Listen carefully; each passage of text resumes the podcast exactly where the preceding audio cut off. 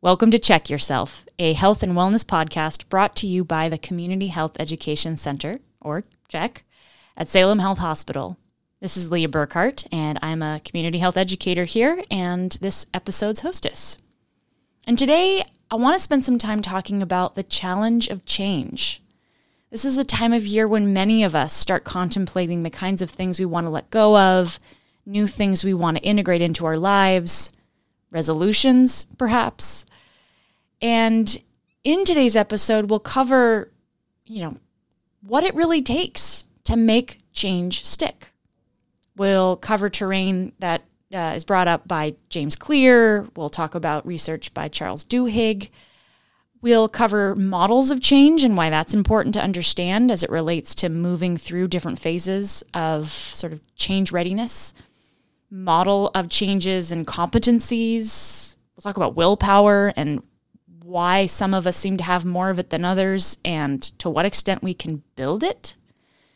And we'll talk about sort of resiliency as it relates to change. You know, how do you bounce back and how do you navigate those instances in our lives where our our greatest hopes are dashed because something comes up in our lives. So some people seem to be able to bounce right back in and you know, navigate challenges really easily and others of us really seem to flounder, and we'll talk about why that is. And finally, we'll talk about what it takes to create an ecosystem of you know, success as it relates to making changes in our lives. So, yeah, looking forward to it. With that, let us begin.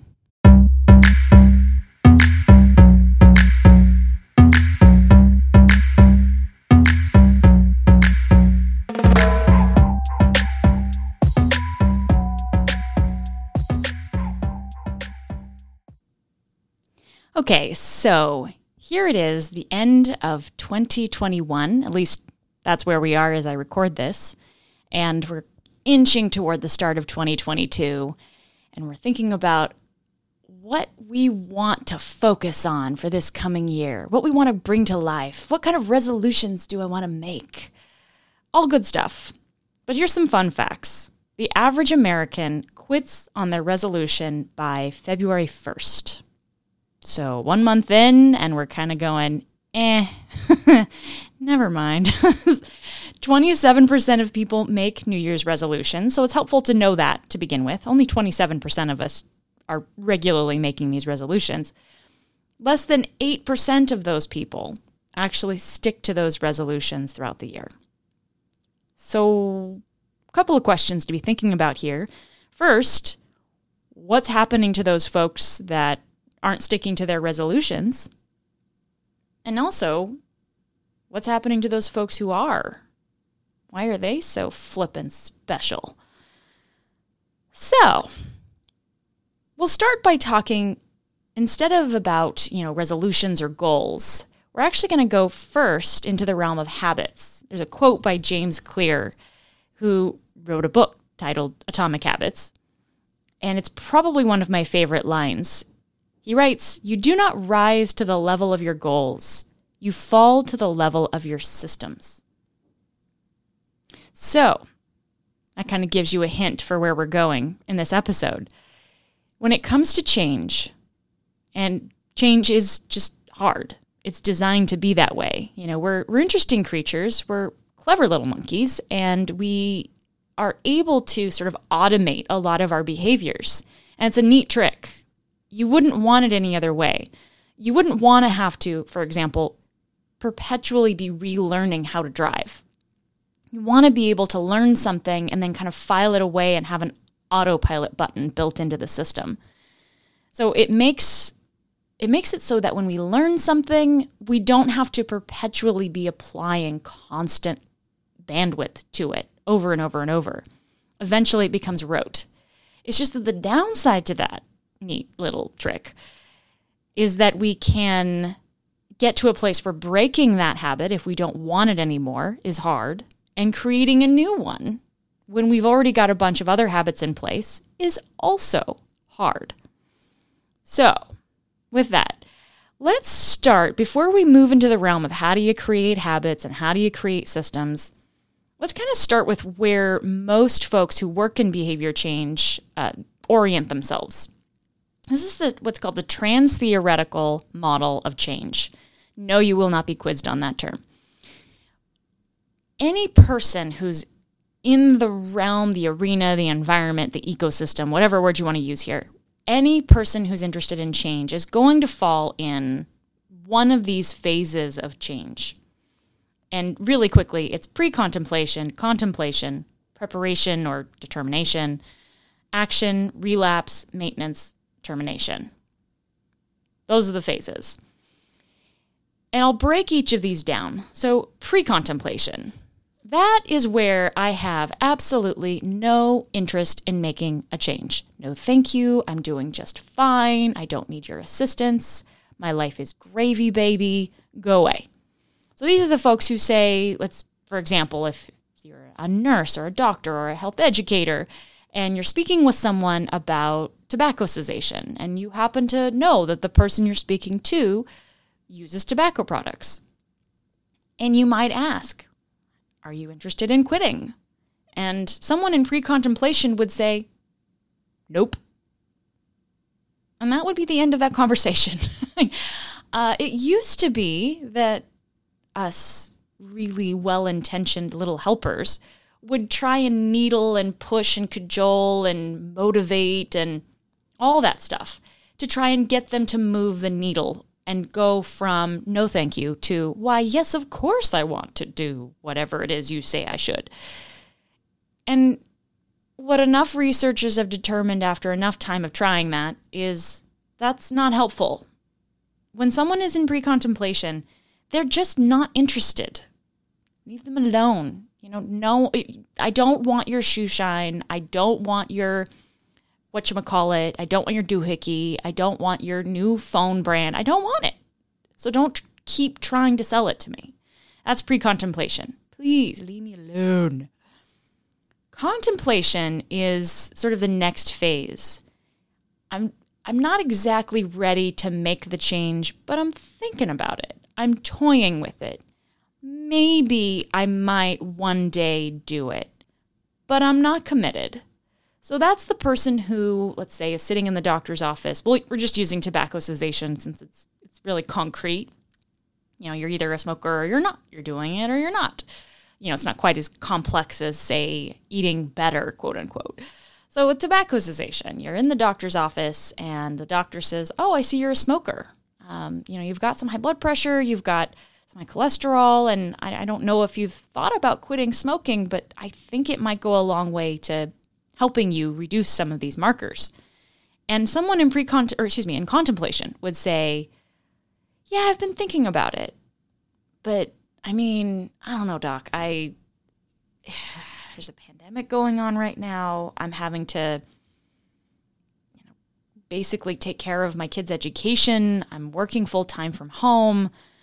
I, my marriage is really suffering. Like there's a lot going on in my life right now and I I don't know. I don't know. I I know I probably should. I know it would be a good idea. But I just I don't know. So this is a time when if you are the provider or the coach or the whomever, often an appropriate response is, you know, well, would you like some information? Or even well, would you like to know what resources are available for that time when you would consider quitting? So it's not a, I'm going to try and needle you and make you do it, but it's just really curiosity of like, okay, well, I, I hear one part of you is interested, but I also really do hear you say it's a really overwhelming time to make changes in your life right now. Uh, what would support look like to you in this moment? Do you want some resources? I can give them to you. You can take them home. Maybe we can talk about it when we follow up at our next appointment. Or no, do you, do you just want to be left alone for now to keep mulling it over? So th- those are the appropriate kinds of things to be, well, contemplating. so when you're in contemplation stage, that's when you're in that space of, I uh, maybe, I don't know, possibly. Not ready to commit, but maybe. Then there's the preparation or what some call determination stage. So that is where same person maybe in the conversation with their doctor, they took the resources. They said, "Yeah, you know, I'll take the pamphlets. That sounds like a good idea." And then they went home and they thought about it.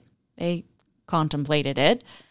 And they looked and noticed that one of the classes is online and the facilitator is someone that he she knows and happens to like and he's looking at the timeline and thinking hmm well i mean this is i could probably do it. It doesn't start until february and well that i don't have anything on tuesday evenings. It looks like the class is on tuesday.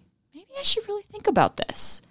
So this is where the person is moving toward making a commitment and is preparing for what that would look like. So it's January and the class starts in February and this person might be thinking, "Yeah, I think I think what I'm going to do is I'm going to give them a call and uh, yeah, maybe I'll, maybe I'll register, and I can always unregister, right? I yeah, I can, and yeah, what would I have to do to to make? I guess I'd need the syllabus, and maybe I'll find out what more about what it all entails, and yeah, I'll give them a call. So these are the kinds of things that a person who's in the preparation or determination stage would be doing.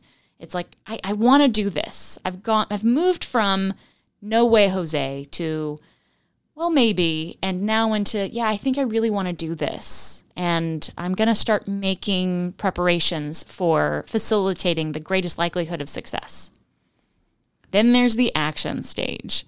So this is where you've got the individual who's walking in the classroom and like has sat down in that hot seat, is listening to the instruction, is taking notes, is marking down how much tobacco use is happening on a daily basis, all the things. So it's action. I'm in the realm of doing the thing. Then there's relapse. So relapse doesn't happen to everyone, but it happens to I actually don't know what the research is on this. I'm, I'm just throwing numbers out, but my hypothesis would be mm, roughly 99.99% of people. It's why it's so firmly entrenched in the cycle. Because when trying to make a change, many of us would like to imagine that it's this nice, neat, tidy, linear line just going in a nice diagonal upward trajectory. I'm here and I'm going to go there, and there's not going to be any twists, turns, changes in my life. It's going to work out great. We'd all love that to be the case. For most of us mere mortals, that is not how it pans out. This individual might have decided, yeah, I'm going to set my quit date, and my quit date's going to be March 14th. So the date comes, and two weeks of success are sort of under the person's belt oh, right, it's been two weeks. I have not used a tobacco product. And then this person perhaps finds out that there's a family member in the hospital and they're not quite sure what the problem is.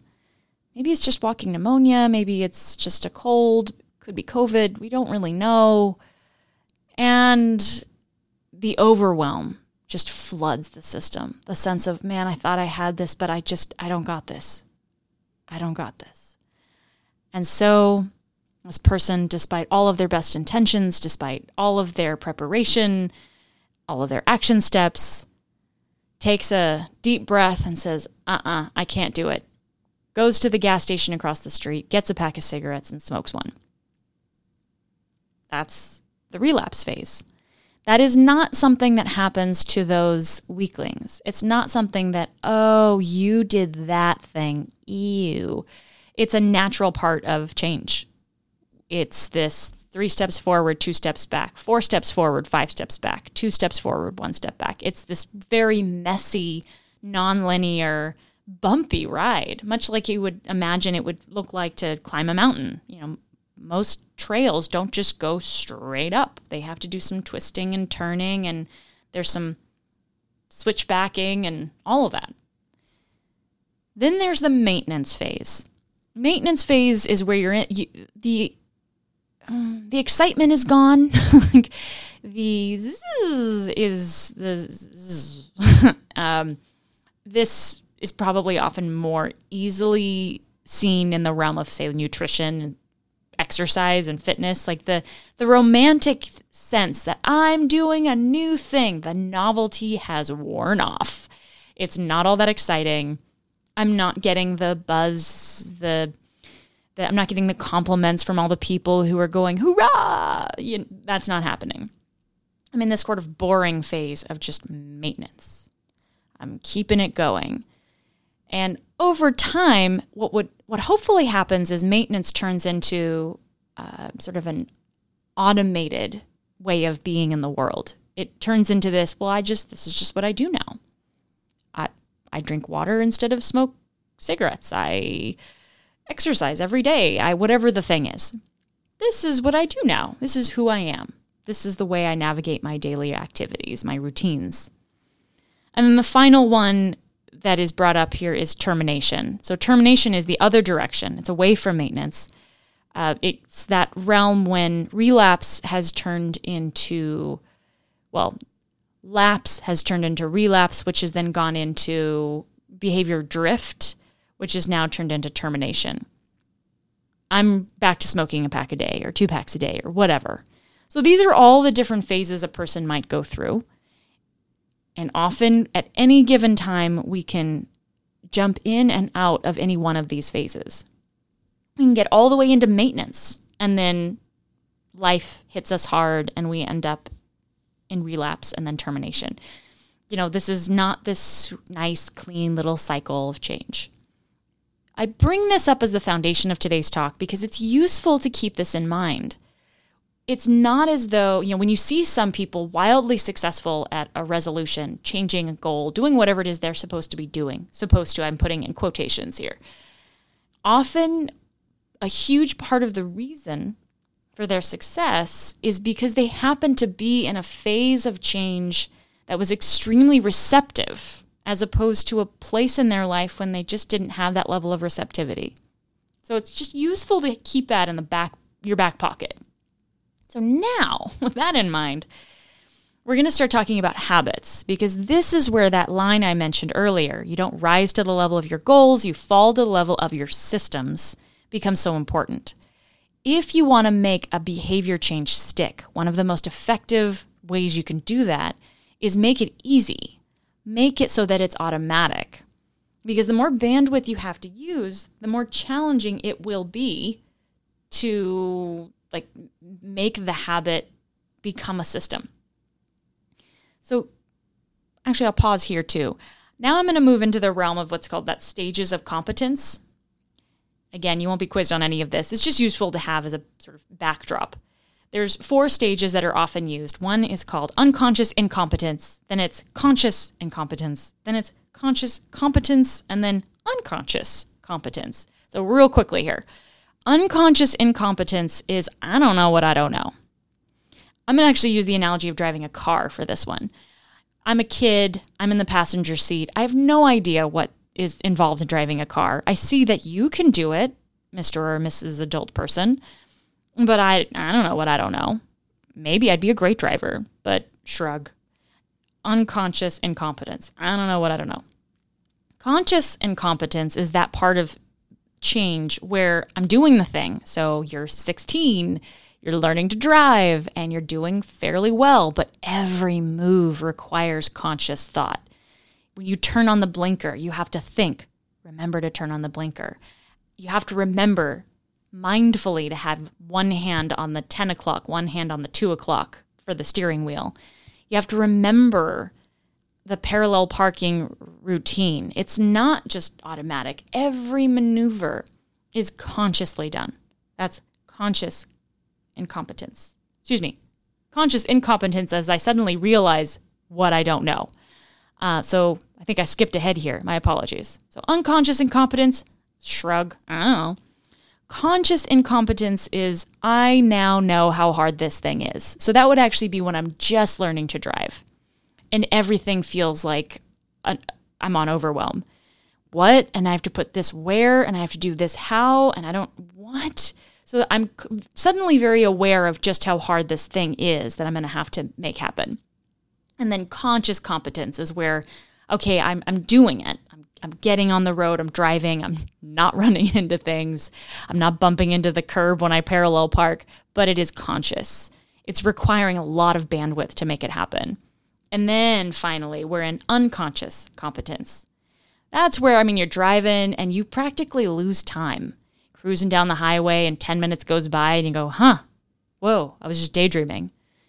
My body has gotten so acclimated to the behaviors involved in driving a car that I'm not even thinking about it. It's just happening. So that place, that conscious, or excuse me, unconscious competence, that's the place that habits live. And that is where people like James Clear, like Charles Duhigg, James Clear wrote Atomic Habits, Charles Duhigg wrote The Power of Habit. That's where they want most of us to move toward. That's they're interested in that because what the, that's where that whole systems eh, arena lies. So then with that in mind, how the heck do you make a habit? What's the difference between a thing that I have to work really hard to remember and the thing that I just do without thinking about it? I mean, I know the difference, but how do I move something that, how do I move the needle on it? So, what James Clear would say is if you're trying to start a new habit, you have to start with something really small, like crazy small. Then you increase your habit in very small ways. And as you start to build, you break those habits into chunks. We're going to go into more detail in just a second. But first, how do you even, when you, let's say that you decide whatever the habit is you're trying to build, we'll say exercise. This is a nice one because you're trying to make a habit instead of break one. Anytime you're trying to make a habit, you need three things you need to know what the cue is, the action, and then what's the reward, because that's how habits form. We don't do what we do because we're dumb. We do what we do because we're perhaps more clever than we should be. like we do things for rewards. You can see this much more easily with, say, you know, when you're training a, a puppy. You get the puppy to sit by, okay, sit, and then the minute that puppy sits, you give the dog a treat. Woo! And you give them, yay, here's a treat. And you do that over and over and over until the puppy has an association with the command sit and the reward. That reward, I mean, it tastes good. We're giving them an actual treat, but it also lights up dopamine in their brain. And you get to this place where that thing is so associated with reward that it just becomes commonplace. And then presto, you have a trained puppy who knows how to sit. Same thing happens with human brains as it relates to habits, at least. So, if you're trying to make exercise a new habit, first you have to think what could be the cue? The cue could be a time of day, uh, an alarm could go off. The cue could be anytime I see my gym clothes. The cue could be whatever the thing is. It's like, what's the cue? The action is the movement, and the reward, well, you have to decide on the reward. For some people, exercise is intrinsically rewarding, and for others, it's, you know, what am I going to gift myself with every time I do this thing? And then what Charles Duhigg would say is once you want to break that habit, it's using the same system, but you've just got to change the action. So if you have a habit in place that you don't want anymore, we'll go back to that smoking one. People smoke not because they're dumb, but because they're brilliant. It's doing something for them. Think about it when you smoke a cigarette, you can't do it indoors anymore. So you have to go outside. Boo hoo, I have to get some fresh air. Oh no. Then think about the action. You're taking a deep breath and you're holding it, and then there's this exhale. That's inherently rewarding all on its own. It's a very relaxing cycle. That those deep breaths, even if you didn't have a cigarette, those deep breaths alone would be rewarding add into the equation that you're getting some fresh air, you're getting to take a pause from whatever it was you were doing. There's all kinds of things that are rewarding the brain and saying to the brain, this is a good idea. We should definitely do this again. And then on top of that, you have the added layer of a ton of chemicals that the tobacco industry has been very crafty at putting into that little sucker and making it extremely addictive on a chemical level. So you've got a perfect storm. There's the cue, could be a time of day, could be a nicotine craving. There's the action, I go outside, I take a smoke. There's the reward, I get to feel relaxed, I get some fresh air. I get to feel like the, the nicotine craving gets, yeah, that the itch gets scratched. And so then that's why I keep repeating it. If I want to break that habit, it's not wise to just stop. Some people can do that, good for them. For most of us, though, it works out much better if we capitalize on that system. We're basically trying to hijack it. What is the reward that you, you specifically get from doing the thing you want to stop doing? If it's overeating, if it's smoking, if it's watching too much TV, if it's spending too much time on social media, get really clear. What's the cue? What's the action? And what is the reward? And this will be different for every person. One person who wants to stop doing social media might be getting the reward of connecting with other people.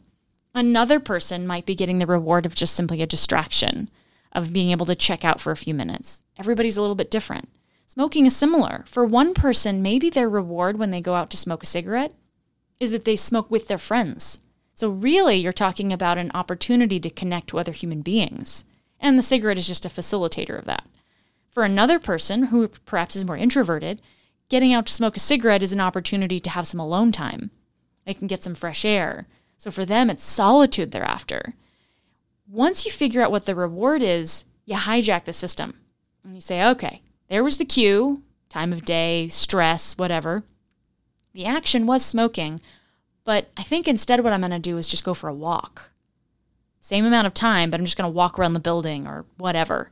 And I still get the fresh air. I still get some alone time. I still get the reward, but without using the action I was using before. And then for our more gregarious and extroverted person, maybe they recruit support from friends and say, Hey, I, I'm really trying to quit and I, I would love some help.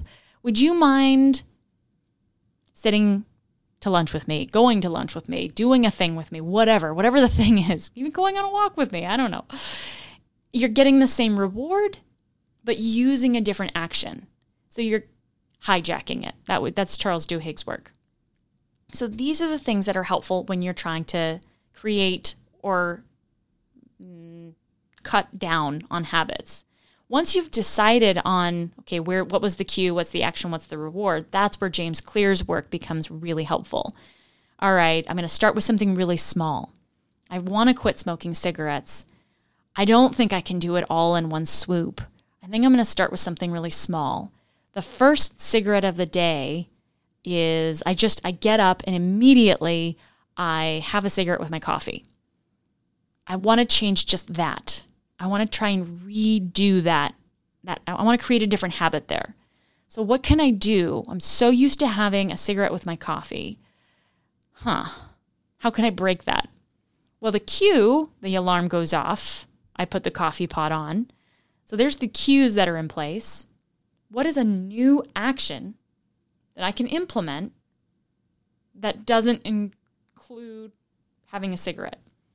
Maybe it's listening to music. Maybe it's uh, calling or writing in a journal. Maybe it's meditation. I don't know what it is. It's really, it can be any number of things, but it's just having the same cues in place and then changing that action in such a way that I still get some semblance of the reward I'm used to. But I've made it very small. I'm just going to stop that ritual. I'm going to try and change that morning ritual because that, I think if I can break that one, that might really help me. Okay. Great. So then once you have that start to become sort of build momentum, then you start to increase the habit in a really small way. All right, so I got this. I did this morning one. When do I usually have my second one? Well, usually that's my break at work. And then you start doing the same thing. So now you've gone from one to two that you've started to nix out of your routine. These are when you're trying to reduce your, the frequency of a thing. On the flip side of building, same idea. So if you're trying to create a habit around exercise, you don't want to go from zero to 60 minutes a day. It's not cute. I mean, maybe some people can do it, but leave that to those individuals. no one likes to hang out with those guys. um, I'm, kidding. So, if you're not exercising at all and you think of exercise as this sort of a punishment, you know it's good for you, but oh, God, the struggle is so real. I don't want to. Then think of something really small and ideally something that would even be enjoyable. Our bodies were designed to move. So, what is a way or a style of movement that is, at the very least, inoffensive? And what is an amount of time that would be laughably easy? Five minutes?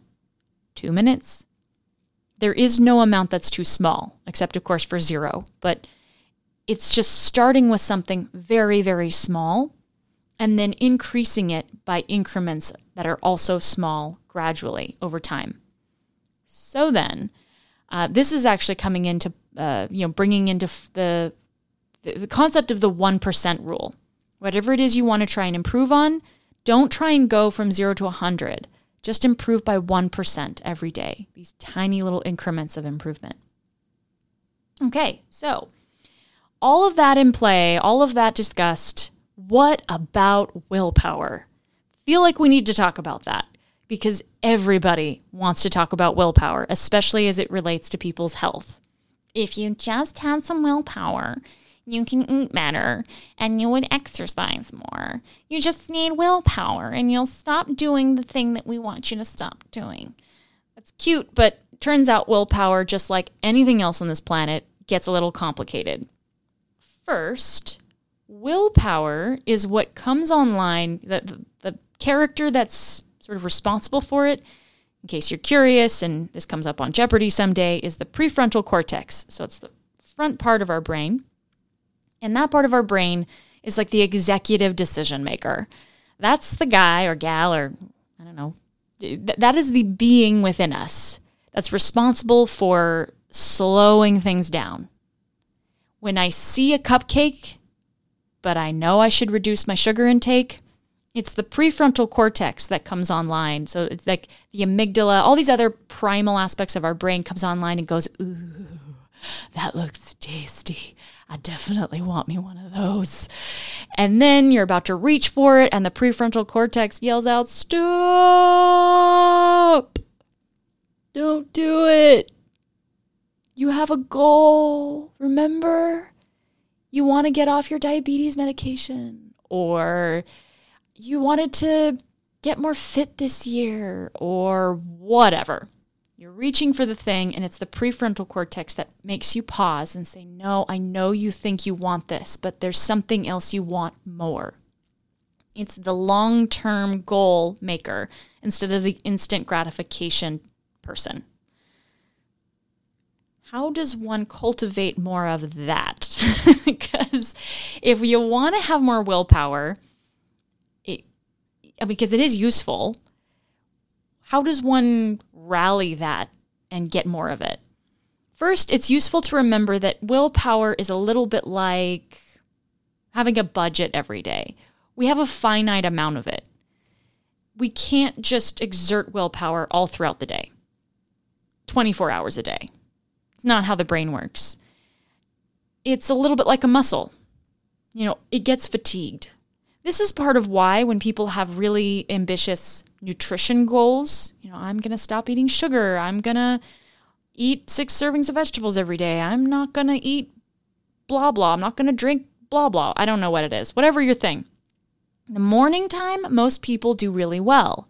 The afternoon, a little less well. And by evening time, even if we've done exceptionally well all day long, suddenly we get home from a long day and we eat all the things. And then, of course, we feel shame and guilt and misery and, oh, what's wrong with me? How come everyone else can figure this out and I can't figure this out? And blah, blah, blah, blah, blah. There's nothing wrong with you. Congratulations, you are a human whose brain is working like a human brain. That's how willpower works. We have more of it at the start of the day and less of it by the end. It also gets taxed when we're under more stress. It also gets taxed when we are sleep deprived so, all of this is to say that if you want more willpower in your life, you can rally it by exercising your body.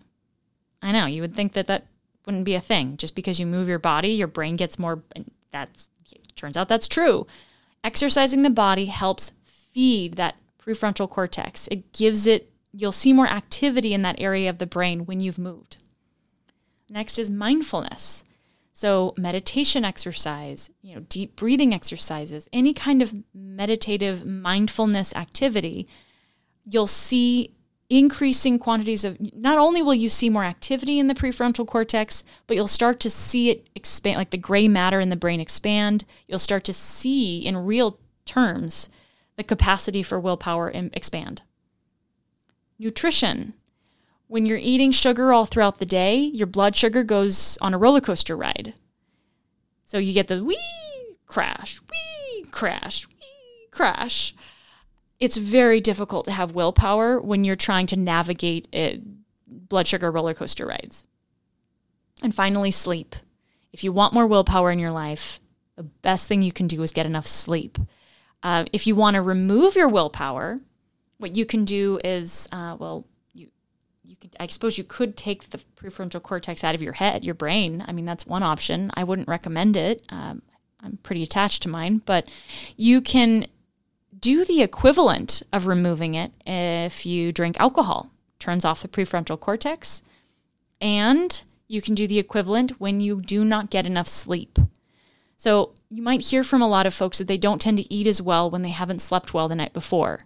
That doesn't make you a weakling. It makes you a human with a human brain that is allocating its resources the best it can.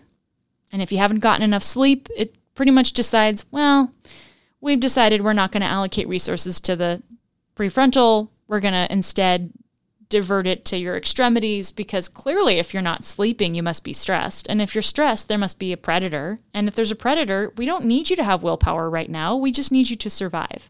So we switch into survival mode instead of being in the realm of uh, thriving, of, of contemplating, of being discerning.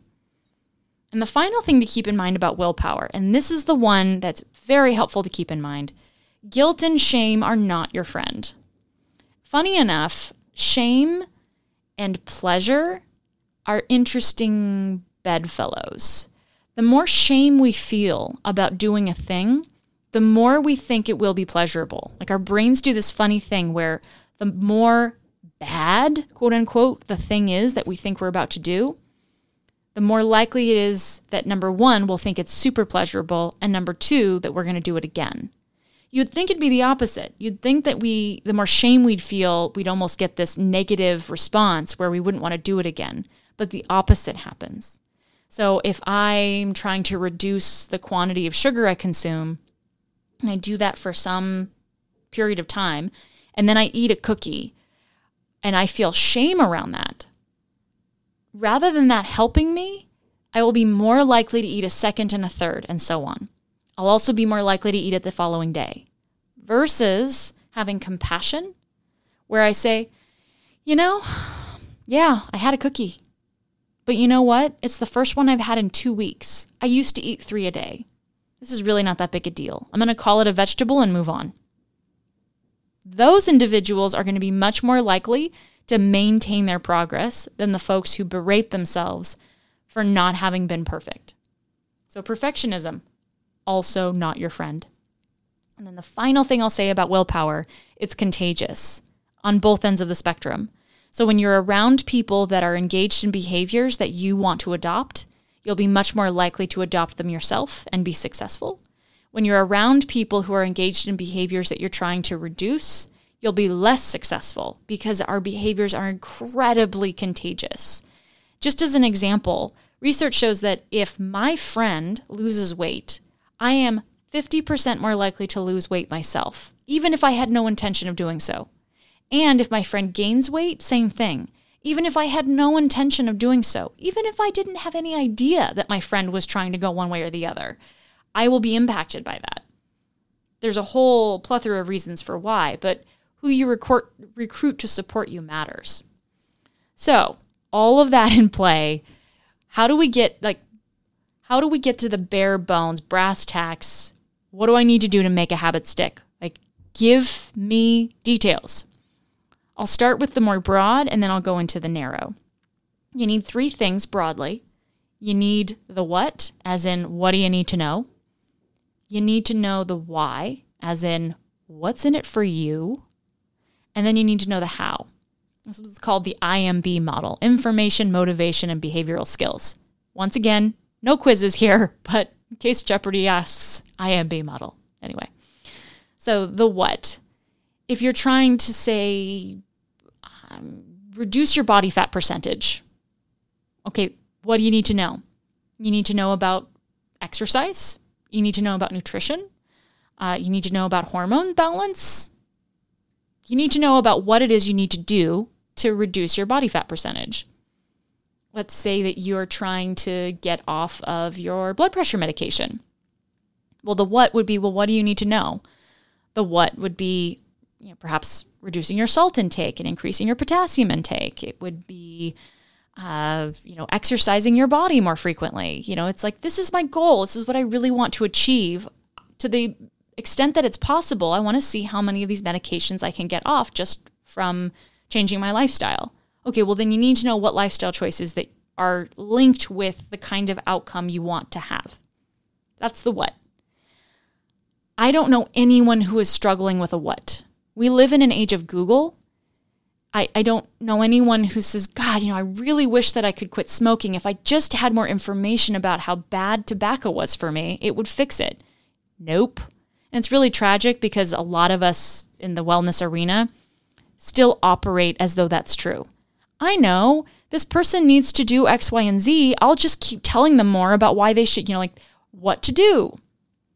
They don't need more information most of the time. Occasionally it happens. So, you know, maybe someone thinks that if they want to lose their body fat percentage, it means all they have to do is stop eating. And I'd go, well, um, actually, don't do that. And here's why. I mean, so I'm not saying it's a 0%, but it's a small percentage. Most people know that if they want to change their body composition, they need to engage in more exercise and improve their nutrition and get better sleep. Like it's it's not rocket science. Most people know it. It's not about the what. The next one down is the why. Motivation is a very important feature in any kind of behavior change. So the why is you, you want it to be something that's intrinsic and that's connected with you as a person.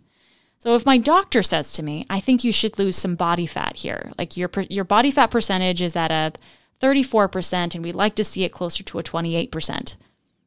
Random numbers here, but if my doctor is the only reason that I'm considering it, that's not necessarily going to be helpful. I don't have a why that's going to inspire me.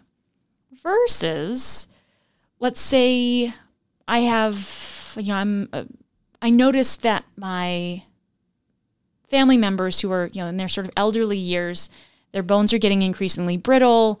They, uh, they, they one of them got a hip injury. The, they have diabetes. They have all these chronic ailments. And I spoke with my doctor about it and said, I want to reduce my risk. And my doctor said, Well, here's what I'm noticing. I'm, I'm noticing that you know, your your body fat percentage is a little bit high and your muscle mass is a little bit low and you know, your blood pressure is a little high and your blood sugar is a little high. Nah, nothing too crazy, but you know, if you really wanted to reduce your risk and remain independent long term, I would actually recommend that you increase your muscle mass and maybe integrate some strength training exercises and you know, maybe I talk to a dietitian about what it is you're eating and et cetera, et cetera.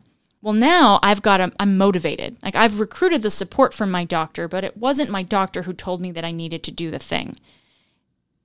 In some ways, it's the same, but in other ways, it's miles apart. If I'm the one initiating it because I have a why that's important, you know, I want to get off medication because I want to be alive for my granddaughter's graduation. like my granddaughter's two years old and I want to see her graduate from college. Uh, that's a very different thing than, oh, doctor said I should, so guess I better. Then the final one is the how. And this is where the rubber meets the road. The how is where you create an ecosystem of success. Plenty of people are good with the what, a ton of people are good with their why. This is not it. We, you know, Americans are not an unmotivated group, and Americans are not a stupid group. Where we struggle is with the how. And the how needs a bunch of pieces in place to make it stick. I call these strong, strong skills. Instead of willpower, let's go skill power. So the first is having really specific action goals. So S for specific action goals. So none of this, I want to lose 2% of body fat by X date. No, no, that's not an action. You can't make your body fat percentage change. I want to no, like I want to get my blood pressure down by X degree points. Also, not an action. You can't make your blood pressure come down. Instead, what you'd say is, I'm going to exercise 10 minutes a day, every day, Monday through Friday. Very specific. T, track your progress. Put it on a calendar, get it on an app. You're tracking your progress because what we monitor moves. R is reward. Have a reward in place for the action. So remember that cue action reward. It's not about rewarding the outcomes. You don't reward whether your body fat percentage change or your muscle mass gains. You don't reward you know your blood pressure medications coming down. You reward the behaviors. That's what makes a habit stick.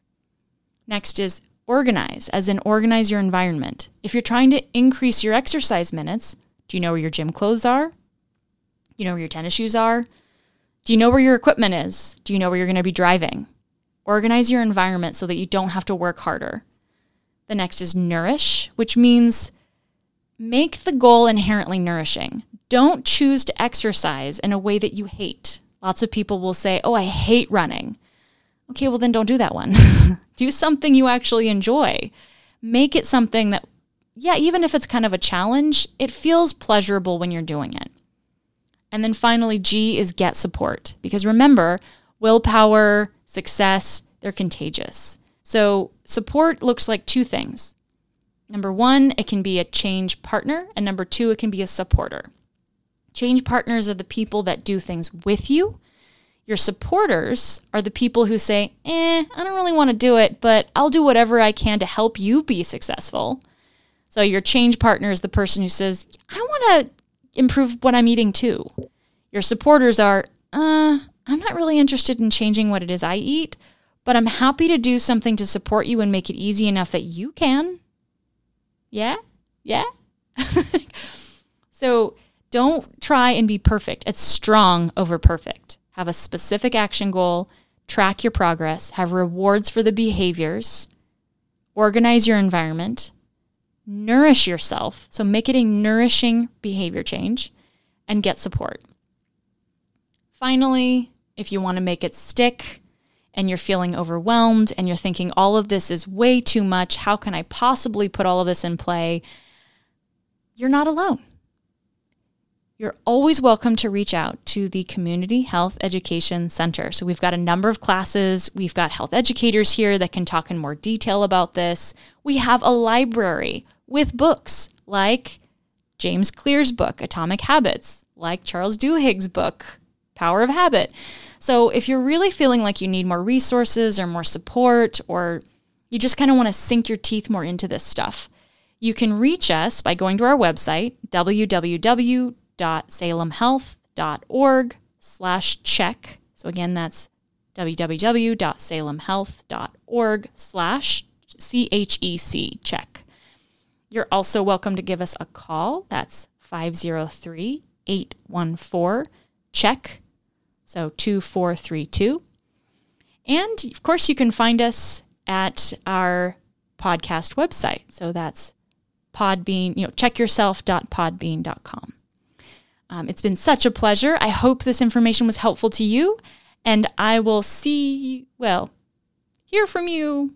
You know what I mean. We'll be back next week. Take good care.